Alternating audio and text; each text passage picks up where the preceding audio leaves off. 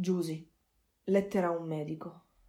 Carissima Maria, ieri sera ho visto il viso di tanti tuoi colleghi segnato dalla fatica e dalle mascherine. Sono rimasta molto turbata, soprattutto quando una tua collega ha testimoniato di non riconoscersi più e di non riconoscere il suo reparto e tutti gli altri suoi compagni di lavoro. Non ho fatto altro che pensarti. Sei così giovane e già combatti in prima linea una guerra il cui nemico non si riesce a debellare. Nessun farmaco è ancora stato trovato per uccidere questo maledetto virus che si è appropriato della nostra vita. Ho deciso di scriverti per dirti di non mollare, di non abbatterti, perché tanti hanno bisogno di te. Ti ho vista crescere in saggezza e altruismo. Ecco perché hai scelto di diventare medico. Ti ho seguita nei tuoi viaggi in Africa e adesso ecco qui la nostra Africa. L'Italia tutta è preda di questo nemico invisibile, assieme al mondo intero. Le tue braccia, le tue mani, la tua mente, il tuo cuore servono qui ed ora. Questo ti dia il coraggio necessario ad andare avanti. So, conoscendoti, che presterai il tuo servizio con amore e abnegazione. Ma so anche che sei molto provata e stanca. Ricordi le nostre lunghe conversazioni sulla gratuità del servizio prestato agli altri? Tu, come me, e meglio di me, sai cosa implichi.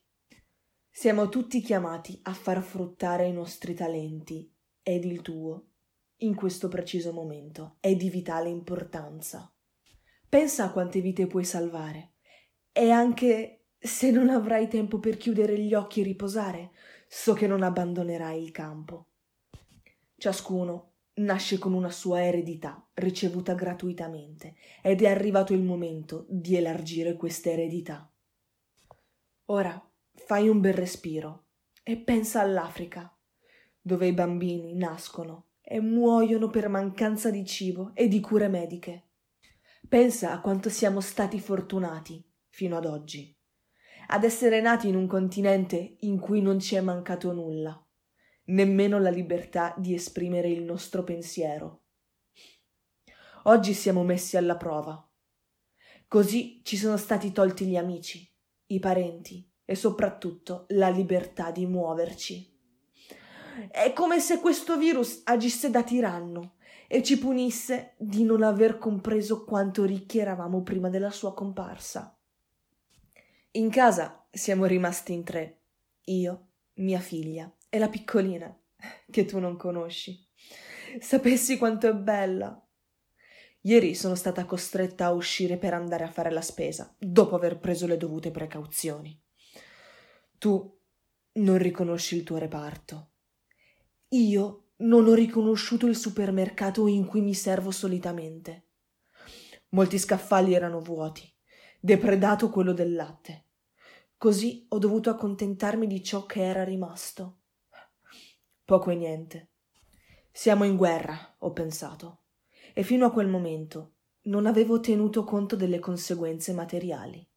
Il tiranno ride di noi mentre viaggia per il mondo da una stazione all'altra, da un aeroporto all'altro. Pensavamo di avere in mano il mondo, ma oggi siamo costretti a fare un passo indietro a rivedere tutta la nostra vita e le nostre abitudini.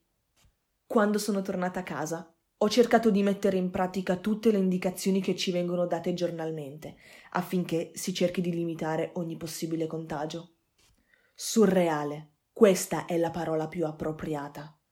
Tutto questo è surreale. Ho aperto la porta del balcone, dove le rose non tarderanno a sbocciare. La piccola fortunatamente non comprende. Gli asili sono stati chiusi e lei mi cerca in continuazione per giocare. Non capisce cosa stiamo vivendo. Un giorno chissà se avrà qualche ricordo di queste giornate trascorse in casa. Maria carissima, per tutti i bambini, per tutti coloro che sono stati affidati alle tue cure, ti chiedo di non mollare. Ce la farai e tutti noi ce la faremo e questa lunga notte sarà solo un brutto sogno. Il nemico non sa che ci sono uomini e donne coraggiose, proprio come te, capaci di combattere fino all'ultimo respiro. Questo tiranno non sa che ci riprenderemo la nostra libertà, che torneremo ad abbracciarci e baciarci, e grazie a lui lo faremo più forte e più a lungo, con maggiore consapevolezza. Il suo piano fallirà davanti al nostro coraggio e alla nostra capacità di rialzarci si allontanerà sconfitto perché credendo di farci male, in fondo ci renderà migliori. Per questo, vicino a te, combatto la mia lotta quotidiana, senza alcuna paura. Forza Maria, ce la faremo!